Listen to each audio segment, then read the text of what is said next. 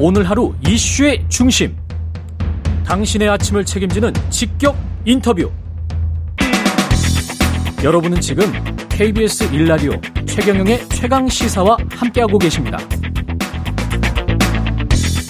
네, 대통령실에서 징계를 검토한다, 법적 고발 조치를 하겠다, 헌법수호 차원이다 이런 이야기들이 많이 나오고 있는데요. 대통령실이 말하는 법적인 내용들 어떻게 봐야 할지 예, 헌법학 권위자십니다. 고려대학교 법학전문대학원 장영수 교수 연결돼 있습니다. 안녕하세요.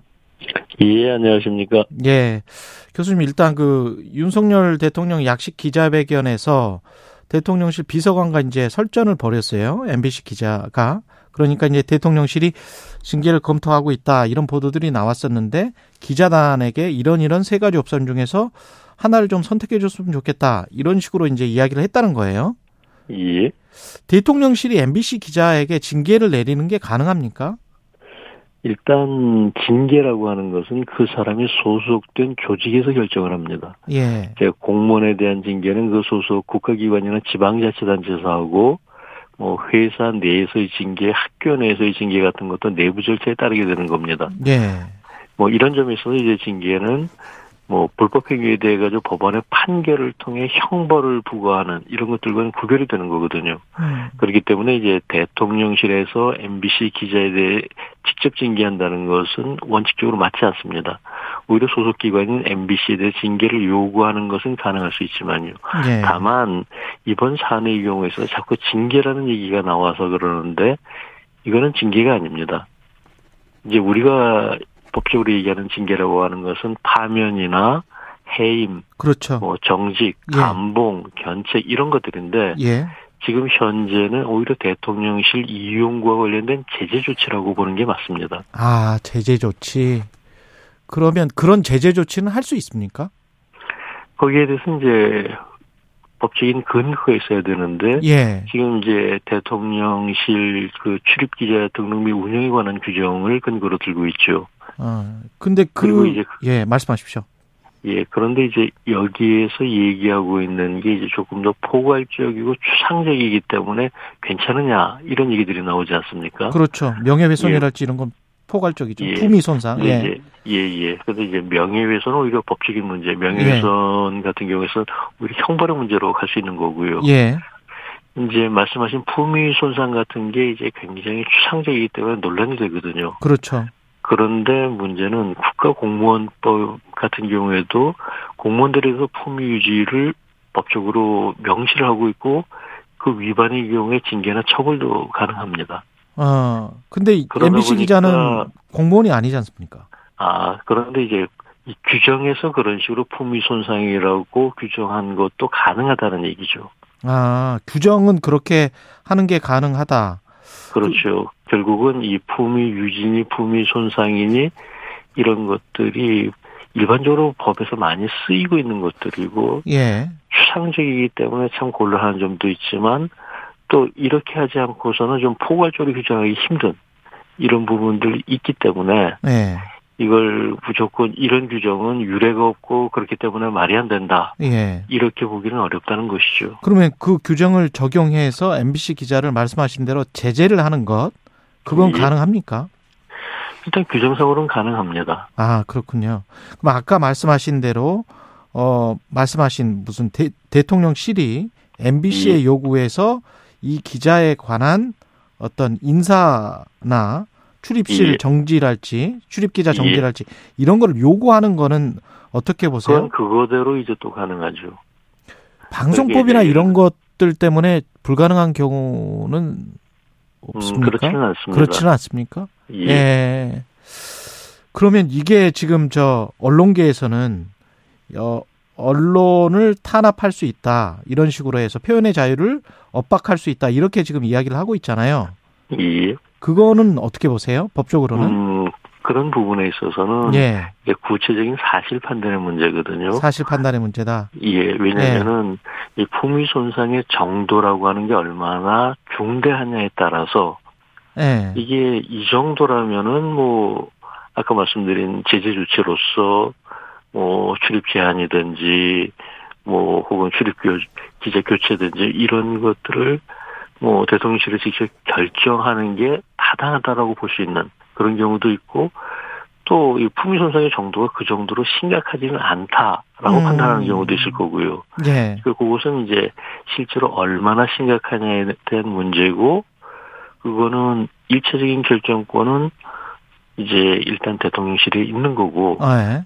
그런데 그것이 진짜로 이- 이 정도를 가지고 품위 손상이라고 봐서 예.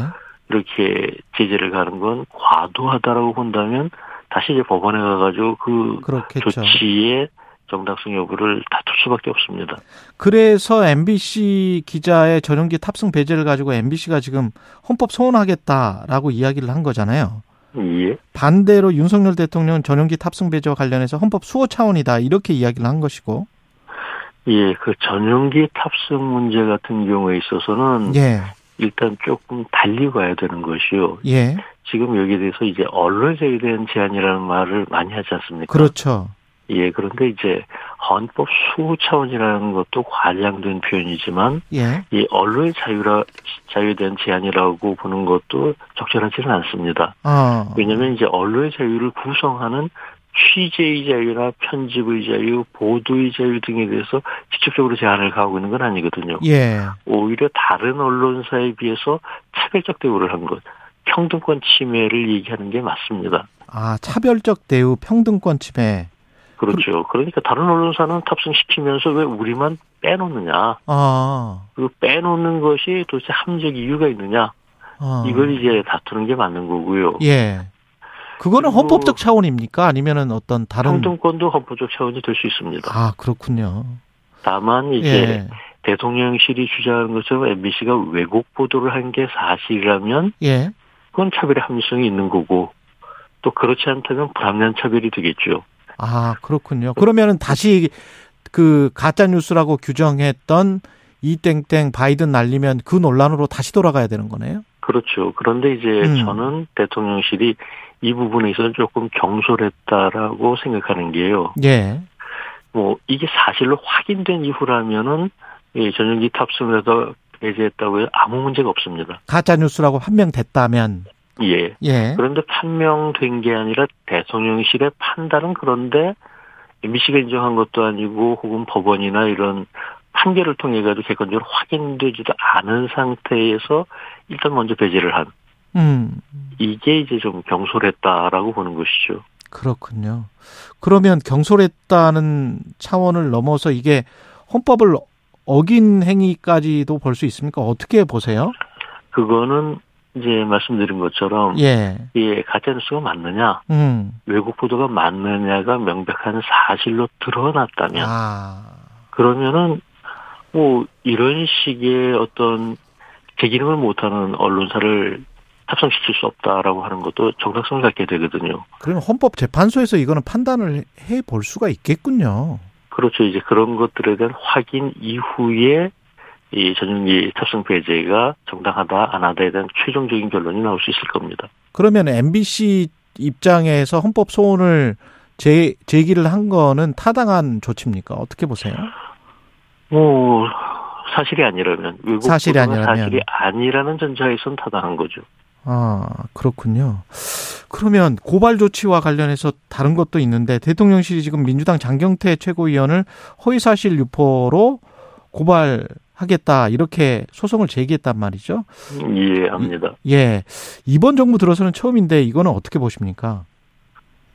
뭐 그 부분에 대해서는 일단 이 고발 조치라고 하는 것이 조금 극단적인 말하자면은 예. 이 윤석열 정부가 얘기하고는 협치하고는 좀 안 맞는 것이 아니냐 이런 점을 얘기할 수 있는데 음, 문제는 과거 문재인 정부에 있어서도 그 비슷한 일들은 있었거든요. 그랬죠. 예. 예. 그리고 이제 퇴임 직후에 양산사저 앞에 시위대에 대해서도 뭐좀 예. 여러 가지 고소 고발이 있었던 것이 있었고요. 근데 이제 문제는 예. 이 이러한 고발 조치라고 하는 게 말하자면 양날의 칼이거든요. 그렇죠. 결국 예. 그것이 사실이라고 한다면 다시 말하자면 어떤 허위 사실 유포라고 하는 것이 사실이라고 한다면 예. 이제 민주당 장경태 의원 같은 경우가 이제 심각한 타격을 받을 거고요. 그렇죠. 거꾸로 어, 허위 사실 아니었다라고 하게 따라가면. 되면 이제 그렇죠. 이게 예. 오히려 대통령. 대통령실이 이제 타격을 입게 되겠죠. 음. 이태원 참사 관련된 법적인 부분은 어떻게 보세요? 이게 책임자를 책임자가 그렇게 그런 상황이 벌어질지를 몰랐다. 제대로 대비를 못했다. 이것도 죄가 되는 겁니까? 부작위에 의한 살인죄 이런 이야기가 나오고 있던데. 예. 일단 부작위에 의한 살인이라고 하는 것은 자기의 의무가 있어야 됩니다. 자기의 의무가 있는 사람이 아, 이걸 하지 않음으로써 자기 의무를 이행하지 않음으로써 사람이 죽은 경우에 부작위에 의한 살인이 적용이 되는 거거든요. 그러네요. 예컨대 뭐 바닷가에서 익사 사고가 났다고 했었을 때 이걸 본 사람이 누구라도 이제 그 사람 구조해야 된다 하는 자기 의무가 있는 건 아니거든요. 그렇죠. 도덕적인 비난은 상관없이 법적으로 안구했기 때문에 너 살인이다라고 말할 수는 없습니다. 그렇죠. 예, 그런데 이제 이게 만약에 해수욕장이었었고 안전요원이 이를 보았다면 자기 의무가 있는 거거든요. 그렇죠. 예. 그러니까 이 사람이 안구했으면 그건 살인이 됩니다. 부적격한 살인이. 그렇죠. 그런데 이제 여기서 또 한 가지 고려해야 될 점은 음. 그런데 예컨대 이제 갑자기 쓰나미가 몰려오는 상황이다. 어쩔 수 이런 없었다. 상황에서 뭐 천재지변이다. 사람을 구조해라라고 할 수는 없는 거거든요. 자, 이런 네. 경우에 이제 길거리에서 공공도로에서 국가가 어느 정도까지 책임져야 되느냐 그 문제 같은데요. 결국은 이제 이태원 참사 같은 예. 경우에 있어서 이 자기 의무가 있는 건 경찰이나 소방대원이 될 거거든요. 아. 참사를 막고 희생자 아무에게나 요구할 수 있는 건 아니고요. 그렇게 되는 아까 거구나. 이제 그 안전요원처럼 음. 예 경찰이나 소방대원은 그런 걸 좀 막아야 되지 않느냐. 자기 의무는 있는데 이 쓰나미 같은 상황이 아니라고 얘기하기 위해서는 예견 가능성과 회피 가능성이 있어야 됩니다. 이걸 전혀 예상할 수 없었던 불의의 사고가 터졌는데 법적인 거기서 법적 책임을 책임과 물을 수는 없거든요. 어. 법적 책임과 정치적 책임은 참 예, 다르네요. 그리고- 예. 여기까지 들어야 되겠습니다. 교수님. 예. 고맙습니다. 예, 감사합니다.